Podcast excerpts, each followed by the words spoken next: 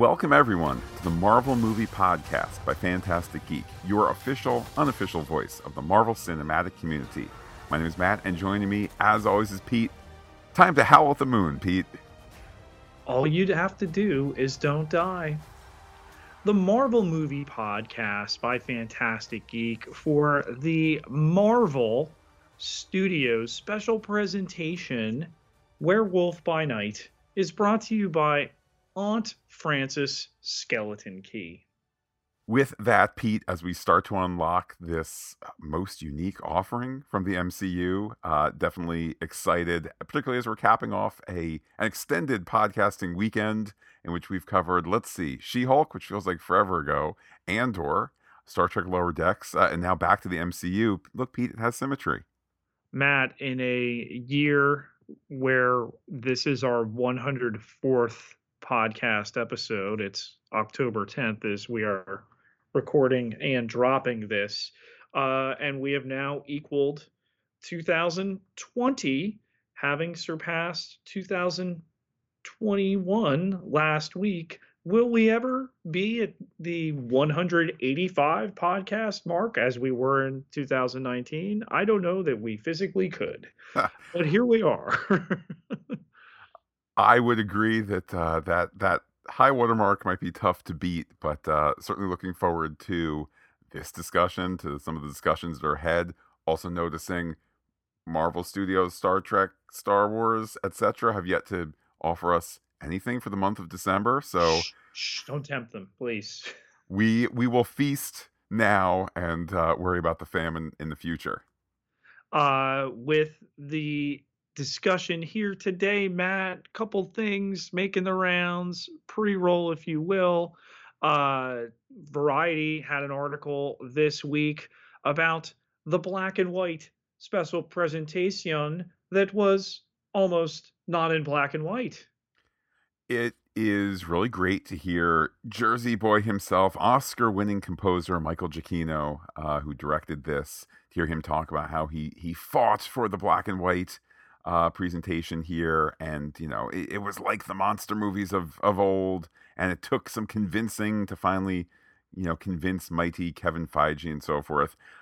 I just want to put this out there, Pete. It's been observed by other people that if uh, the blood was shown in color, it would have been TVMA, and I, you know, Disney treadeth very lightly on the TVMA stuff. That's part of the reason why it's like, can we sneak in a Deadpool because it's really funny and maybe some Logan? Okay, nobody complained. Nobody took away another special tax district. Can we? I guess predating that was let's put some old Daredevil stuff on there and, and whatnot. Okay, nobody complained. Now let's do some newer stuff. So they're they're really careful with the TVMA, and I honestly have a hard time believing that Kevin Feige didn't know all along that it was going to be in black and white. But I don't know where the truth is. But uh, the reality is this a better product, I think, in black and white. I definitely think so. The right move there. This also done with as much practical man thing as they possibly uh, could have included. Uh, the practical uh, stunt person, I guess, or actor, uh, Carey Jones, Matt, who you'll recognize from your The Book of Boba Fett, played the uh, bounty hunting Wookiee Chrysanthemum. I can only imagine that because they were so dedicated towards a practical suit that then needed uh, digital augmentation, that they probably had some poor special effects person digitally removing practical stuff before then like being able to animate it and that it was another crunch time and we'll hear another story about how it's it's rough working for rough working for the Marvel when it comes to visual effects, but I guess it's it's great that they wanted to do all practical. I'm telling you, that face is too good to be practical. Um, so Pete, they got there one way or another, probably blood, sweat, and tears, like like any other production. And of course, Werewolf by Night essentially being a dry run, this new type of special, paving the way for the Guardians of the Galaxy special, holiday special next month. Of course, we'll be bringing you that. Um, but uh, roundly praised, you know, Disney strategically keeping Friday drops for some Halloween theme stuff. They did Hocus Pocus 2 the week before. Not quite sure where they're going this week. It's not a Marvel thing or a Star Wars thing, other than the things we already have coming this week. So, yeah, but uh, interesting that we went Andor, uh, She Hulk, uh, and then our Werewolf by Night this week. Uh, been a lot of content and been great to cover. When we catch you up on what went down, this Marvel Studios special presentation giving into the Marvel Studios card, which suddenly changes to black and white with these slashes across and the screams leading to the lightning across the logo. Stylistic, fun. Can't wait to see what they do with Guardians. If there's not, and we know that Gunn is taking special cues from the Star Wars holiday special. We might have to rerun that, Matt, heading into the Guardian special. Uh, I'm I'm just so psyched about the vibe that they'll be going for with that. Yeah, I think it's interesting how how careful Marvel Studios always is, and we've been hearing about the Guardians holiday special for forever, and to kind of sneak this in. Now, this I, I don't have the dates in front of me. I must confess. I think that this probably was shot. I think this was shot after the Guardian stuff was shot, but that itself, you know, because of COVID, its whole shooting schedule was was affected. So, from a pre-production perspective, this may have been kind of thought through completely or completed pre-production before the other ones started just so they could have a sense of what does something like this look like. And of course we have in this title card here this kind of darkness and whatnot. This is where monsters dwell and so forth we get some expositional backstory right off the bat here how the bloodstone family has kept the bloodstone a weapon against the veil but the weapon is wanting a new master after the death of ulysses bloodstone tonight is his funeral so uh, we're clear on the particulars for this 50 minute ride. Not a full moon, something that later gets explicitly sorted out. So you're like, moon, werewolf, night, putting it all together.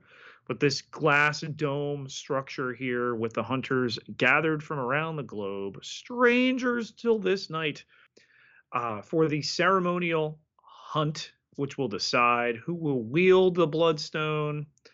Door opens here uh, as the narrator explains to us Woe to the monster who finds itself among them.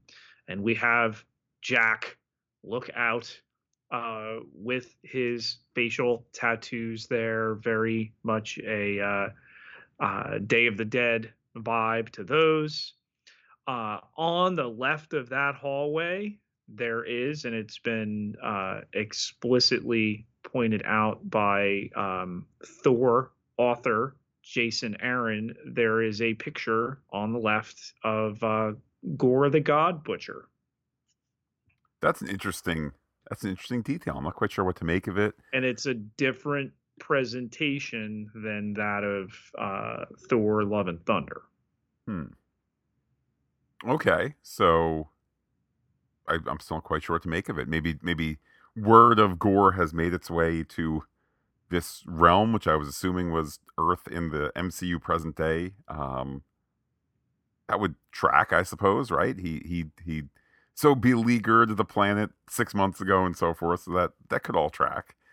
Um, also adorning the walls, you know, the monster heads and so forth. Uh, we're told that there are even more visitors, other hunters here. Uh, we get Elsa name checked. Uh, she's here as well. Uh, Pete, you can. She's all bundled up. That's because with this Elsa, the cold never bothered her anyway. Uh, Pete, first of all, this uh, you know they say Elsa's here. Okay, Elsa, the woman, got it. This is a story that does not spend a whole lot of time with people introducing themselves. Uh, I thought I had missed Jack's name until later on when he finally introduces himself. Uh, and similarly here, we have uh, first of all we have the red gem shining. So Pete, Kevin Feige didn't give up all the colors here. um, but we have uh, we have the beloved performer uh, Kirk Thatcher here playing uh, Beardo, aka the Scotsman, aka what's his real name? Joshua Jovan here in his brogue. Uh, that the Bloodstone is a beauty, isn't it? Big scar on his face here. He has 57 confirmed kills himself. And of course, Jack shakes his hand enthusiastically. All of this comes back to the fact that we're pretty sure Jack is the werewolf by night, and later, of course, revealed to be that. Uh, this is Jovan's 30th season. Jack can almost smell the blood on his hands with his werewolf super smell. Um, and Jovan uh, appreciates his makeup here. It's a killer trademark honoring his ancestors. Um, but uh, normally, anonymity important in their line of work. But Jack notes it gets lonely. This is, as we talk, writing effortless exposition, spelling out why he needs a friendly man thing later on. Now, Pete, this has been so great. New setting. There's a shiny red thing when there was no color. We have the guy who played punk music guy in Star Trek 4. Uh, this is but why are we here? Oh, the story reminds us we've come here to honor the late Ulysses. Uh, a woman enters. There's Elsa now in the flesh. Did she feel obligated to come? Elsa says that she wants what is hers, so we have some conflict right off the bat. Uh, then she'll leave right away. Uh, the other woman, the woman in the veil, uh, woman of a bit more mature age, that is Verussa. Uh, she wonders, uh, she'll be later revealed to be the stepmother. Uh, she wonders if Elsa is up to it after all these years. Mostly effortless exposition here. She was so promising growing up. Shame she didn't turn out, and she was the greatest disappointment of her father Ulysses' life. Um, so, Pete, learning a lot of things here. C- can you tell us more about any of these people? Over 200 kills collectively, 26 kills for Barasso, 37 for Azarel. We've got 43 for Liorn and over 100, give or take, for the smallest dude in the room, Jack. Like, come on, these people aren't looking at him like that guy's a werewolf we're in trouble. Well, I'm even trying to think, Pete, like I watched the trailer for this when it came out. What was that, like a month ago? Mm-hmm. Um, I watched it maybe twice. I mean, look, I enjoyed the trailer. It's not, you know, like, oh my goodness, the Force Awakens trailer where you just need to analyze why it makes you reflect on the beauty of life and whatnot. Like, it was a perfectly fine trailer. I got done with that trailer the first time. I'm like, I don't really know anything about what's going on in this thing, but um, that guy's a werewolf. So I don't know. Like it, it, it's like I can't separate. These people aren't watching the same thing we're watching when they're in it. Like, come on. Uh, fair point, but uh, bottom line, so many death dealers here. Uh, thank you, in case you forgot in the character intro here, for gathering in the ritual to honor Ulysses Bloodstone, a leader, a friend, a lover. Uh, Pete... the reaction by oh Laura Donnelly's Elsa there uh, when the when the remark is made after she's already uh, scraped a chair across the floor to to break the sacredness of this. Normally, uh, they're wearing masks, um, and then plops down and just cringes at her soon to be revealed stepmom's uh, amorous post-mortem affection for her uh, not so dear old dad. Pete, I'm not trying to make a double entendre here. I'm just going to continue with my notes. Um, and again, I'm not trying to connect what you just said to what's next in my notes. I just want to make that clear. I noted at this point that the camera kind of passively shows us the back of the casket says this end up. Um, mm-hmm. again, not making the connection to the prior thing. Just want to say I had wondered if something was going to be done with that, and it really wasn't. So I I mean, I guess that's a, a dark humor there. Well, Um, I mean, it's a pop culture allusion to uh, Christmas Story and the, you know, the major award. True, true. Um, regardless, Verussa notes that Ulysses uh, has called for his presence in other ways. You know, he's dead and whatnot, but the casket is slowly cranked open by Mr. Butler, who d- does he have a name, Pete? Uh, no. Uh, okay, so nothing evocative not and one mysterious. that uh, I'm aware of, Matt. But let's not forget this is a um, this is a cast that includes uh, the flaming tuba. Yes, that is a character's name. He's the one that does the horn that brings. Um, It's on Jack- account of the tuba that has a flame. Yes, that that character's name, the flaming tuba. So the casket is cranked open, and inside is a mummified body that moves rather as a mechanical man.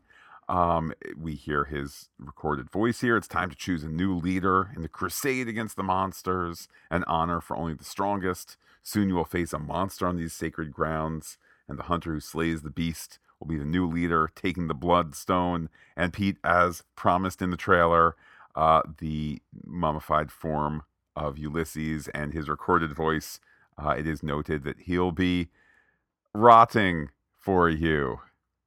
graveyard humor there. Uh, the one and only Bloodstone can have only one keeper. It was to be his daughter's, but through decades of absence, we're told that Elsa has long forsaken her birthright, and the only weapons tonight will be placed throughout the garden for them to find. And per Verussa's husband's wishes, uh, she lifts the stone there uh, that it will be affixed to the monster's hide, which will weaken it and anger it as she closes the box there so it can be brought to whatever horrible thing they're going to hunt. But uh, Barasso wants to know hey, why's Elsa get to crash this like a backyard wedding if uh, they've all earned the right to hunt it? Uh, Pete, there's an answer, which is she's fair game and show no special treatment, same as the others.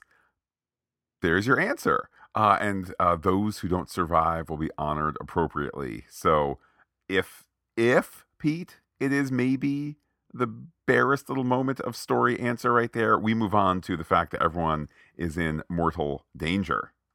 We transition to a lidless skull in which there are objects, there's candles, uh, and a dish in which all their medallions are placed, and they remove the items from the skull and look in their hands. Seems like some sort of stone with a rune on it, and Jack is the lucky one here. He's told he shall go first, the others will follow, and we hear uh, men yelling in the distance there, a monster growling, a gate closed. Um, Verussa would say, The stone is in place from the sound of things. Off he goes with the flaming tuba. Uh, it is chanted, We will uh, spill all blood for the hunt, rid the land of abominations. We. Abomination? What's that? Abomination? Uh, lowercase. Um, we, the audience, enter the maze, as do the hunters. Elsa stalks near an oldie Victrola, uh, and Elsa passes Jack, and he suggests that uh, they could just pass each other by as they continue their search. But instead, it's fighting time. Uh, the the Scottish character there as well. Uh, Elsa wins, taking the axe, and uh, it is as she runs off. Uh, she's told, "Death is coming for ye, lassie." The monster snarls in the distance there. Elsa peels around, peers around a corner. There is smoke low, and then on a handprint on the wall, also a large, abnormally large footprint smoking as well. Uh, and then a noise causes her to raise the axe. Uh, it is Liorn with a wrist rocket launcher type of thing there, crossbow, if you will. Uh, he has the uh, hand coming out the door. Elsa closes the door on him, rests his hand, and then chops it off, kicking it away. um, this Pete, a scene that presumably would have had blood flying if if Giacchino had not gotten his way. Um, the the hand chopped, uh, the blood flying. All of a sudden, uh, uh, Liorn has the axe in his good hand. Uh, she and just delightful visuals here. She gets the hand bow, which of course still has the hand as well as the bow, uh, and uses it. Pete, I thought to take him out. However, we will see in uh, the next, oh, as the scene plays out, that he's not quite dead, although uh, life and blood alike pouring out of him. Yes, hit in the chin there. She rolls and uh, in the little alcove in the ground, covering his mouth as Jovan searches with a little hammer axe type of uh, thing he's found in the garden here. Uh, he finds his larger axe and leaves as again we hear a growl of the monster. They're hunting and is hunting them. We cut to Jack creeping along. Suddenly, as a hand grabs him, but Pete, monster is friend. Monster is friend. Uh, he, it is of course the, I would say Pete, somewhat obscure uh, Marvel character, Man Thing. Um, not to be confused not with the first time we've heard about it or seen it in the MCU. And of course, don't confuse him with the completely different Swamp Thing. I don't know which one came first, but I think this is one of these like um, we're just going to choose not to sue each other versus you know the old DC Comics suing over Shazam, which was a third party thing and whatnot. This is just Swamp Thing, Man Thing, completely different. Both creatures of the, the nature and so forth. But uh, Pete, when have we seen slash heard uh, of Man Thing prior to this? So on Sakaar, where they have kind of like the skyscraper totems of the various, uh, you know, champions, there is a very clear Man Thing. Uh, also in season one, Matt, of our Agents of S.H.I.E.L.D., Marvel's Agents of S.H.I.E.L.D., Maria Hill asks over the phone, uh, who or what is a man thing? Um, loving references there. Um, we have Jack saying to Man Thing that he can't keep letting Man Thing save him each time. So immediately, with a couple bits of dialogue here, um, the trust between them, the playful nature, and so forth, the affection, uh, fraternal affection, uh, all made clear here. Uh, don't worry, Jack has a plan. Uh, he has little exploding things, so don't die, and we'll be out of here soon. And we see the bloodstone affixed to his back here, obviously meant to seem like a, a pet, injured, hurt, wants to help him. Uh, we have as he's having this conversation, Azarel sneaking up on the both of them, um, and uh, with Jack's plan to explode their way out of here, um, the uh, woman chases after Jack. He gets through a door. No, no, no, don't close it because Elsa's in there, hurt bleeding, and now they're locked in. He gives her some tips on how to tie off uh, the wound there. It's got to be done right or it won't work. Pete showing that Jack continues to be a sympathetic and concerned guy here, but all these kills, there's going to be a werewolf at some point. I, I can make no predictions as to who the werewolf will be.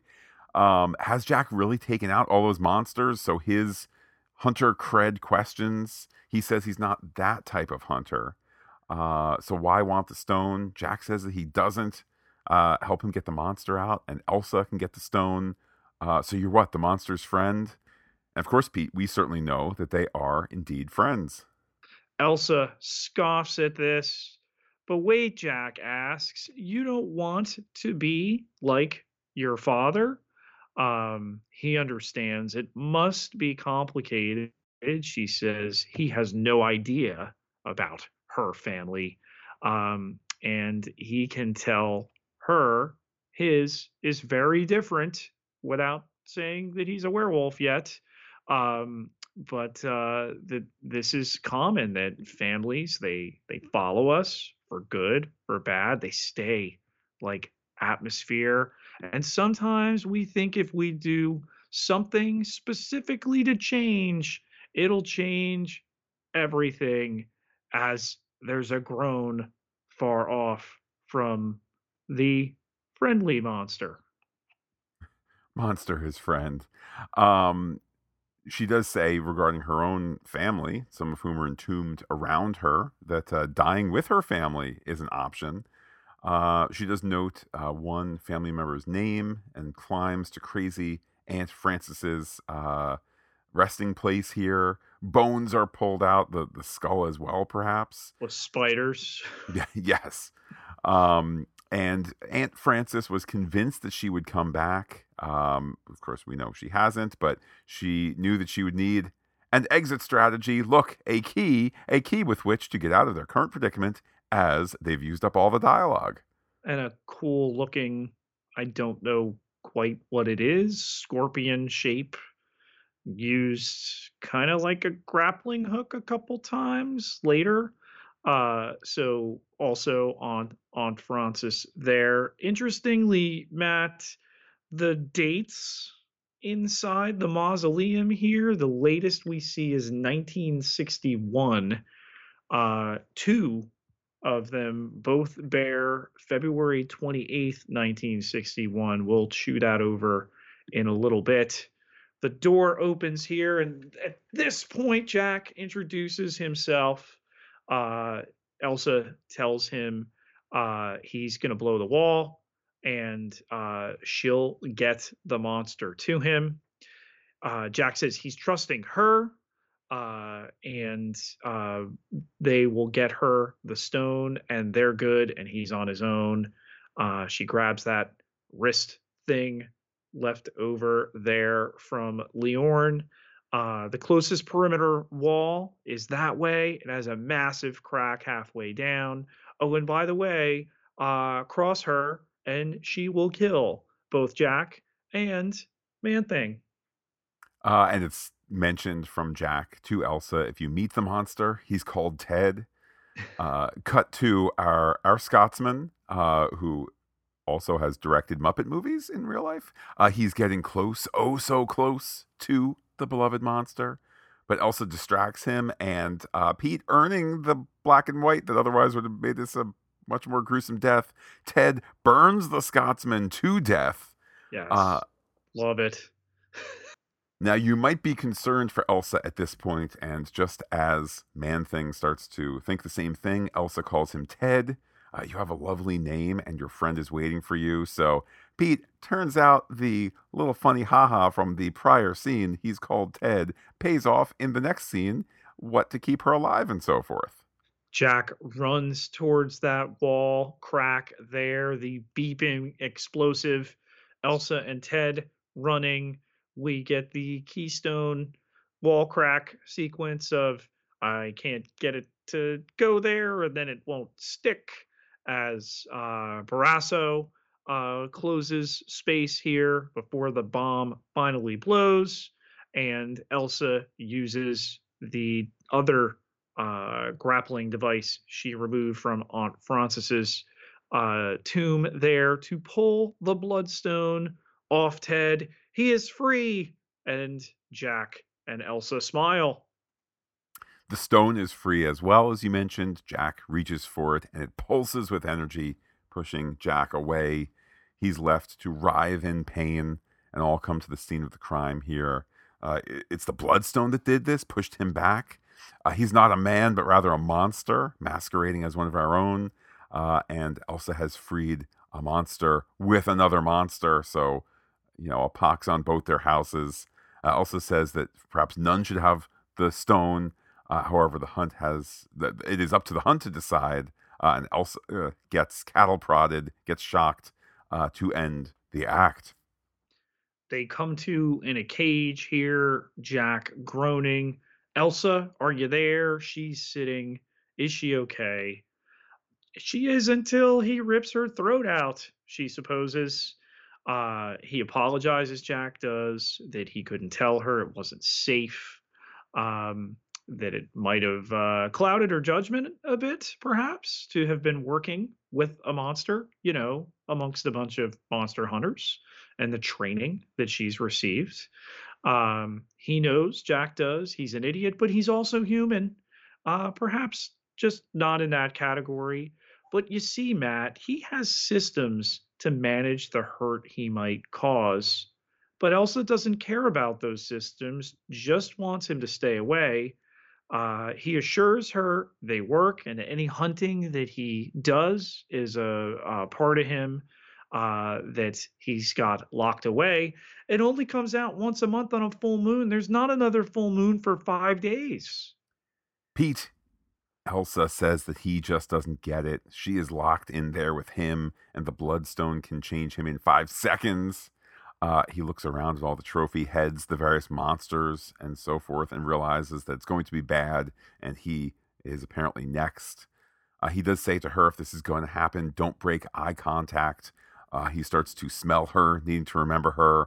Uh, has this worked? Well, it worked once, uh, which Pete gives us just the barest glimmer of hope that she might make it to the end of this special presentation. The masked participants enter. Jack begs them not to do this. Uh, he says that there will be no mercy uh, if this happens, and Verussa takes her hood off and reveals beneath her mask she has painted her face ceremonially. Um, and the additional idea here Jack wants mercy, and Verussa says that that's the surprising thing. Their whole mission is based on mercy for those like him and all the lives of innocence that they take. Elsa's father died believing she'd never come home, but Verussa lived in hope here. So now she can deliver the lesson. But it's time for Jack to show himself. Uh, Verussa uses the Bloodstone and chants here as Jack apologizes to Elsa. The energy pulsing out of it as Verussa laughs, and the transformation here shown from Elsa's point of view with the strobing black and white really, really something to behold. It is. He cries out as the camera slowly pushes into Elsa. Uh, then the transformation complete. He is Pete, you might say, a werewolf by night. Uh, the stepmother laughs uh, and then is grabbed by him. Uh, Pete, I thought she was going to get pulled into the cage or have arms separated from shoulder or something like that. But uh, um, the werewolf is now shocked with those prods. There's smoke everywhere, uh, and he's out, uh, having gotten out from above. Everyone is looking for him, and we see him ultimately jump from above down onto them.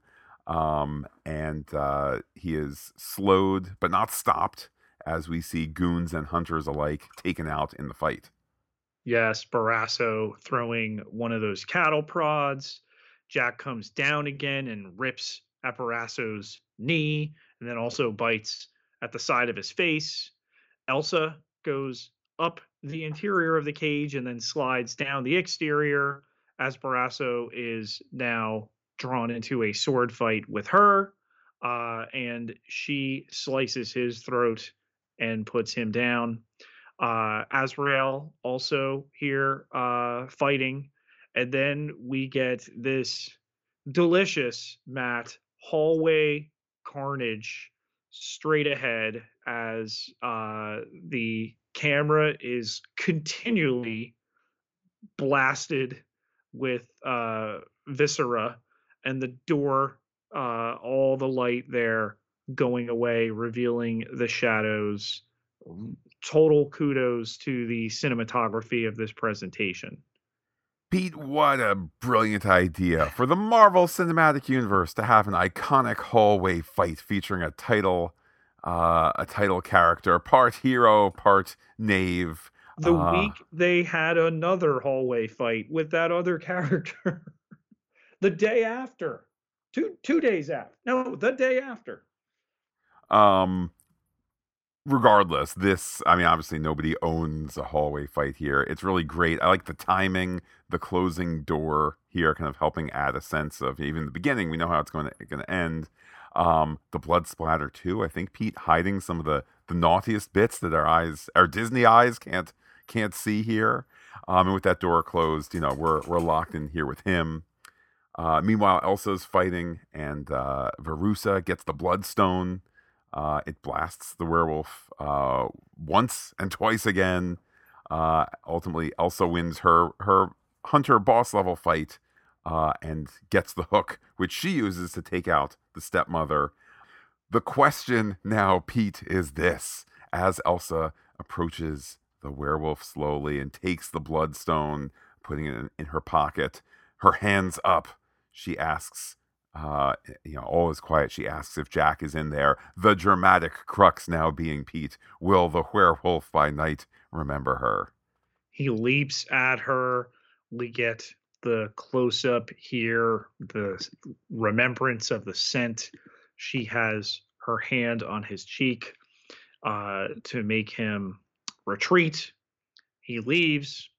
And then Verussa in the doorway to the main chamber there tells Elsa that she will now die as she lived, a disgrace to her father's memory and the hallowed bloodstone name as she points a uh, weapon there.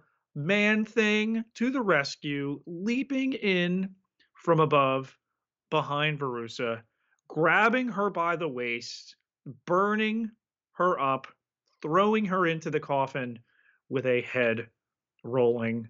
Boy, those parental controls, Matt. Uh, Pete, as an interviewer, uh, I think for the Hollywood Reporter, noted somehow this isn't TVMA. Um, Elsa points Ted towards Jack, and the only person who is left is the aforementioned butler. Um, he's ready for her to be the boss now. And she says, Brilliant, clean all this stuff up. Uh, and as she sits, color works its way into the picture as she considers the bloodstone. I must say, Pete, um, for as much as I am taking the position that it should have been a foregone conclusion that this was all in black and white, uh, things look really good uh, in color in this scene. Uh, and later, as uh, Somewhere Over the Rainbow plays, we're still in color as Jack awakens and Ted looks on the phonograph. There's a cowbell next to it. Um, Jack's in some sort of uh, tree type of hut. Man thing is there on a stump. There's a public phone off to the side there and a French press. Man thing handing a mug of coffee to um, to Jack here. We get the full man thing on display the shoulders the detail the stones. I really dug the daisy on the right our right the left shoulder there. Um and jack uh speaking to the monster that only can grunt sympathetically or enthusiastically that it's jack that is the one always coming to the rescue. Indeed, Pete. Who rescued who? And let's do sushi as we head into the credits. The dossier.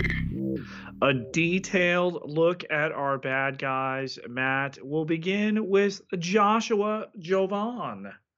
Pete, I realize as I look at this list of three baddies that they are essentially the guideposts by which the three sections of the story unfold. Um, Jovan, indeed, you know, I mean, look, it's great if you know that he's Kirk Thatcher, the Muppet director, the sometimes actor, the punk Star Trek punk music guy uh, in two, count them, two appearances.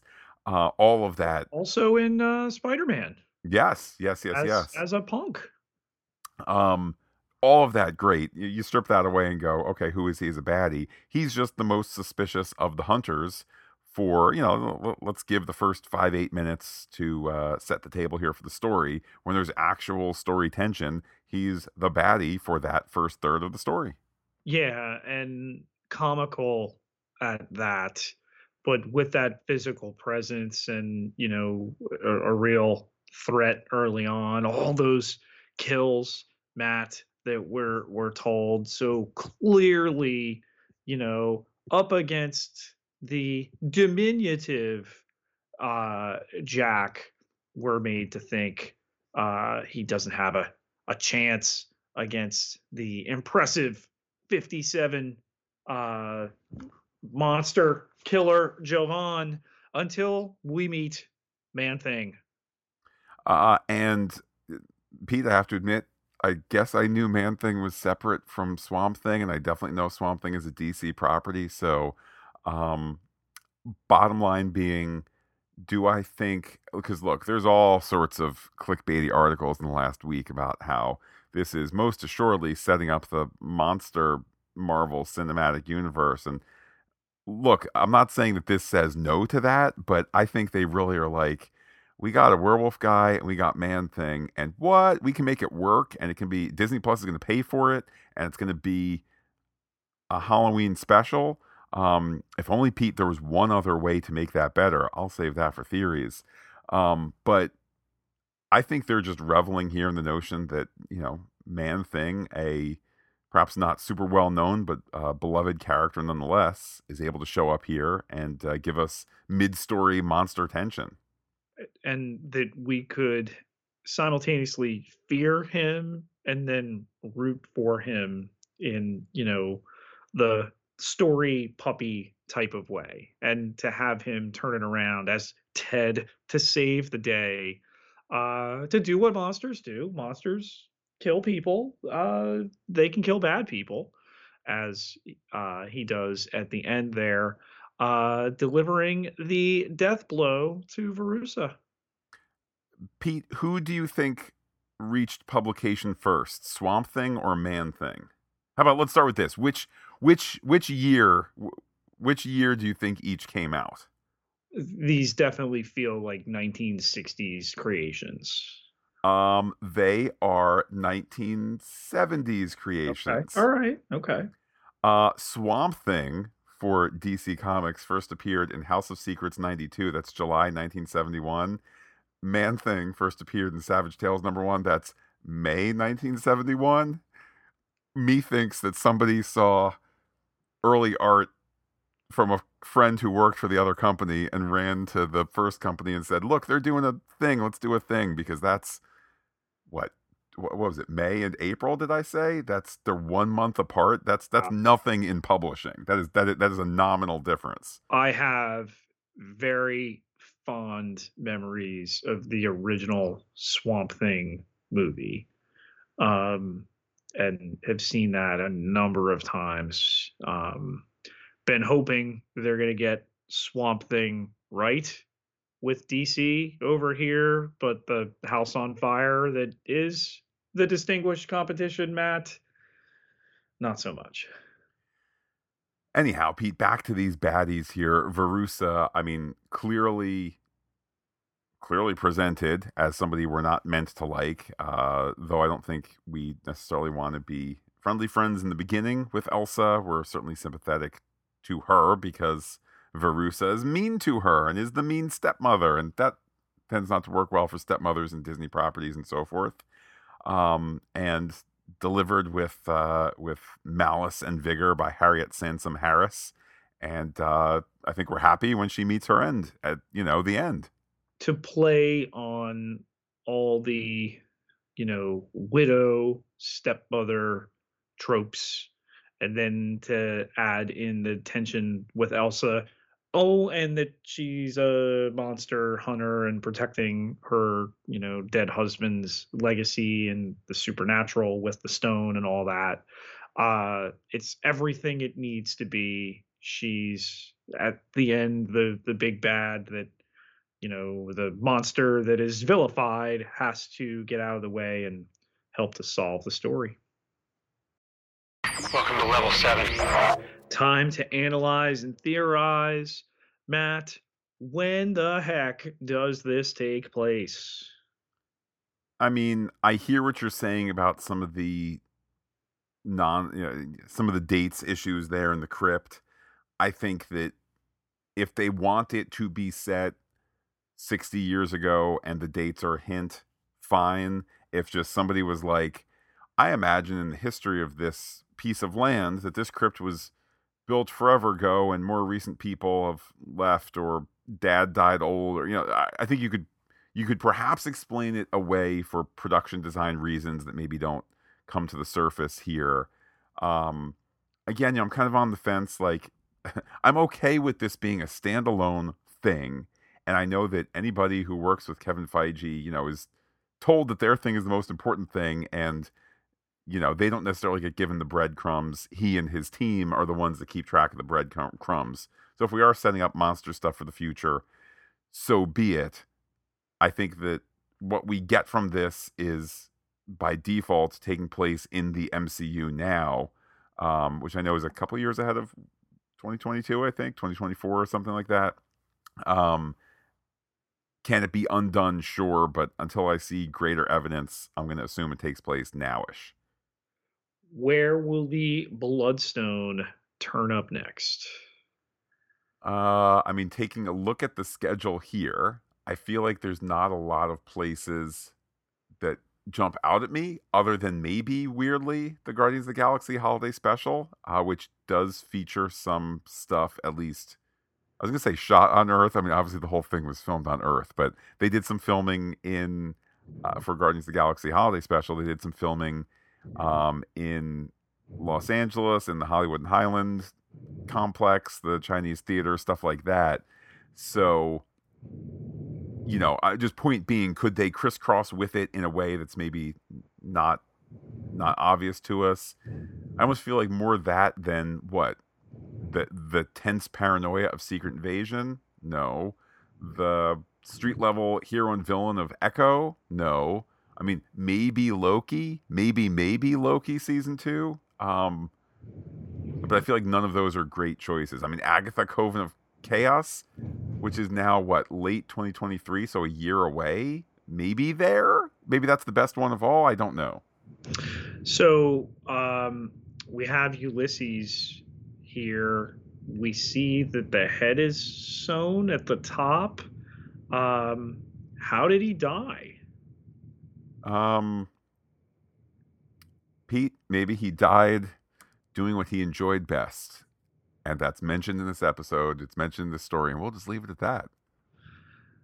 So, Werewolf by Night, the comic that gave us Moon Knight, that was all sorts of buzz, that maybe we were going to have Mark Spector, Moon Knight, uh, Khonshu somehow uh, appear in there uh, kept me looking for an end credit scene, which sadly we did not get.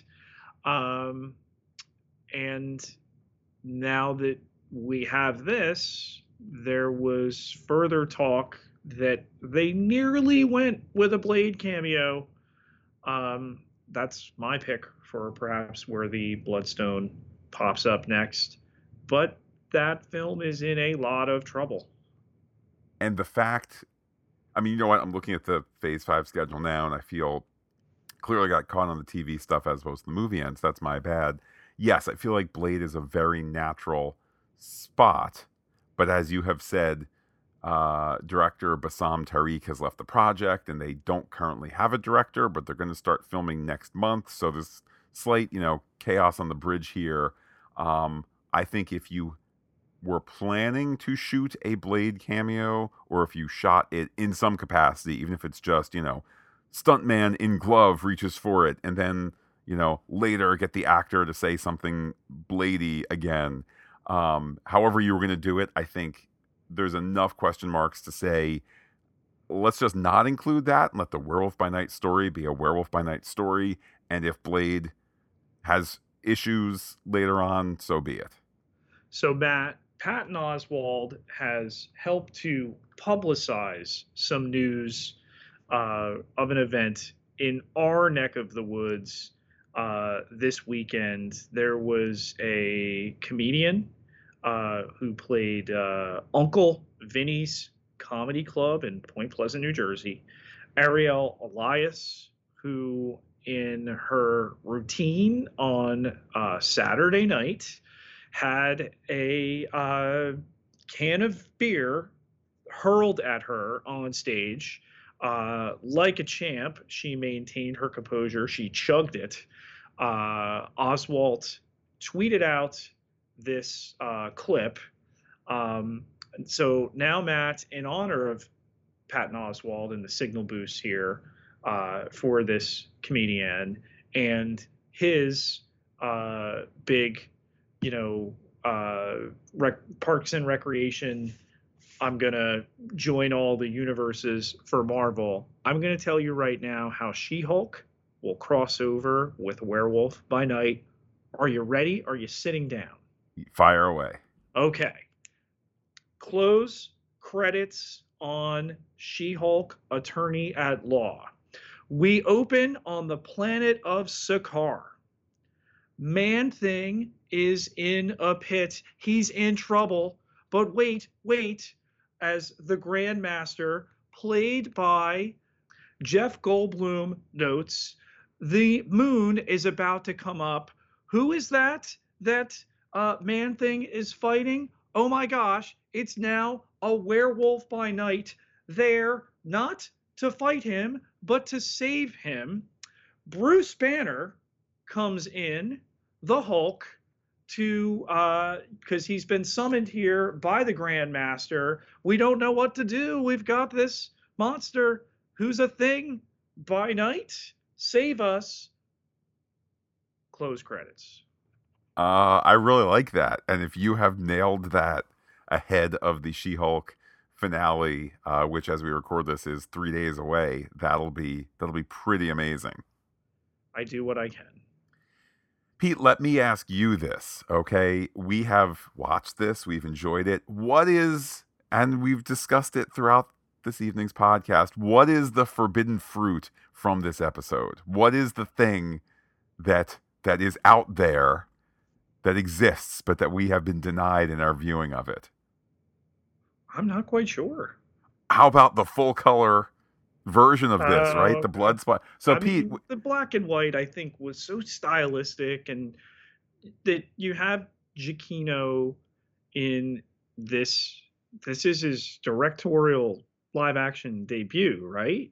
Indeed, it is. Yeah, and that to have a director who is the composer and just you know we haven't even talked about the the soaring vocalization when you come into this circular space with the heads and the busts on the wall, one of which seems like some sort of man bat.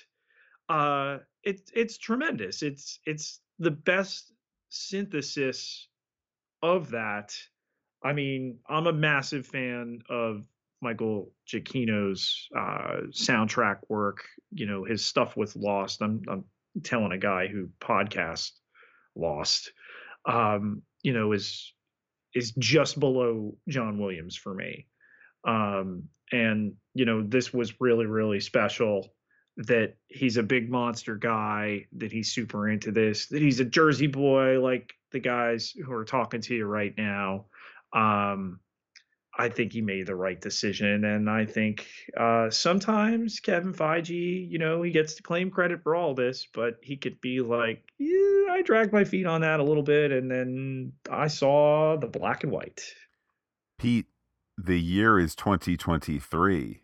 There's more and more TV MA content on Disney Plus. Would you rewatch this in glorious TV MA color? Would you give it a second rewatch in whether it's the spring of next year or All Hallows Eve 2023? yes. Um, and you know, I mentioned uh, Moon Knight before. Oscar Isaac was at New York Comic Con, and was talking about Moon Knight and hey, did you just wait? Did you just confirm a second season? Not necessarily. All he would say is, yeah, haven't seen the last of Moon Knight. So all those people that pointed out that he made the Marvel Studios card and then got stripped out because some contract dispute that his contract is up, yada yada yada. Um, I really look forward to him popping up again. This would be a cool space for him to uh, to populate. Decrypted transmissions. Let's check the wire. To Twitter we go, where Pete, the lowest vote here, Feige's Folly, got 0%. Uh, the next lowest rung, It's All Right, got 0%. Uh, then two yarn balls, a fun yarn frog emoji. Uh, that's out there for you, Stacy. Uh, 23.1%. And then three thumbs up, a modern classic, 76.9%. Uh, some replies to the Twitter here. Twitter at law, KCLYLE1 on Twitter. A lot of fun. Man Thing in live action is not something I ever really expected to see. Some cool action scenes. Uh, he notes parenthetically, Elsa is a bad A dollar sign, dollar sign. Uh, Pete, maybe he's trying to hashtag something. I don't understand because I'm very innocent. Uh, and I love the use of black and white, says Twitter at Law. And the werewolf uh, wasn't CGI. Love to see more of these specials um, you're in luck. There will be another one between now and uh, the holidays. Um, next, uh, Steve Thurbridge on Twitter says, excellent special, got a one shot comic vibe. Black and white into color was a neat thing, but expected Agatha in the post credit scene. Can't wait for more like this. Oh, there's a spot for your Bloodstone. Yeah, yeah. Andre Yeager at Dr. Polo 1983. The special event was perfect. The black and white was a perfect homage to the 50s horror flicks. Ted was great and I need more of him in my MCU. Please give Michael Giacchino the keys to the MCU horrorverse now. Uh, Noel Gardner at Noel Camille says, I loved it from the special presentation graphics through the end. I was not expecting Jack and Man Thing's bro- bromance, but I needed more of it immediately. Elsa was kick butt. I can't wait for more of this. Uh, more of this for the MCU. Uh, Pete, I'll just add to that list of things. Did you catch that? Subtly, not overdone. Um, there were like like you know uh, dirt marks on the film and and things yes. of that sort. There were cigarette some burns. Yeah. Um, the cigarette burns a bit more obvious, but like they, they had a real low level of like, mm-hmm. yeah, this this film is old and dirty. Uh, Spider Ham Lincoln, Tess LC139 says, I thought Werewolf by Night was really fun. An excellent departure from the mainstream Marvel muscle. Trademark. Uh, whether they do uh, shows like this more often or just once a year, I'm ready for more visits from Jack Russell, Ted the Man Thing, and Elsa Bloodstone. Bring on Blade and the Midnight Suns. Uh, at Snow Goggles says, all in for the monster cinematic universe. And lastly, at Diana Bodenberg says, I love Ted. I really enjoyed Werewolf by Night and can't wait to see what comes next in the Monster MCU. It's, you know, another area that they can grow, you know, to be able to do the Marvel Studio shows on Disney Plus and all right, take a deep dive with WandaVision or Falcon and the Winter Soldier. But then, you know, to get even more obscure than like a you know, and certainly not implying that Moon Knight is the most obscure title out there, but you know, wasn't starting with a movie, was introduced to uh, audiences on the smaller screen there. The specials would be the perfect place to get into super obscure things and even to bring back characters and you know groups we've seen before a la the guardians. So you know will it be tied exclusively to holidays your halloween your holidays uh you know christmas hanukkah kwanzaa etc do you drop one around uh easter? Do you do a fourth of july one with uh new captain america? Could be kind of fun uh, bring them on, man. To the email inbox we go, Pete. We hear from Stacy, who says as follows: Good morning, Matt and Pete. Uh, Beat, she wrote this in the morning. Uh, it's a time warp thing. Anyhow, one of the best things about being a very casual comic book reader is I tend to go into these things with no idea of what's going to happen. Werewolf by Night was a perfect example, and I loved every minute of it. The story was great, the effects were great, the monsters were fantastic. Ted and Jack's friendship, a delight. One of the things I've been so disappointed in with recent Godzilla movies is that we don't see enough Godzilla. If you're gonna make a monster movie, I want to see the monster. That said, one of the best parts uh, about this was when we don't see what's happening, just the reactions of the people in proximity. It was just the right balance. All the acting was amazing, but two favorites were surprises. I know I've seen Harriet Harris in other things, but of course, I best know her as Frasier's agent Bebe. Uh, watching her chew up the scenery as Verussa was good, and I think Bebe would appreciate her enthusiasm. And Laura Donnelly, who I'd only ever seen in Outlander, was so good as Elsa.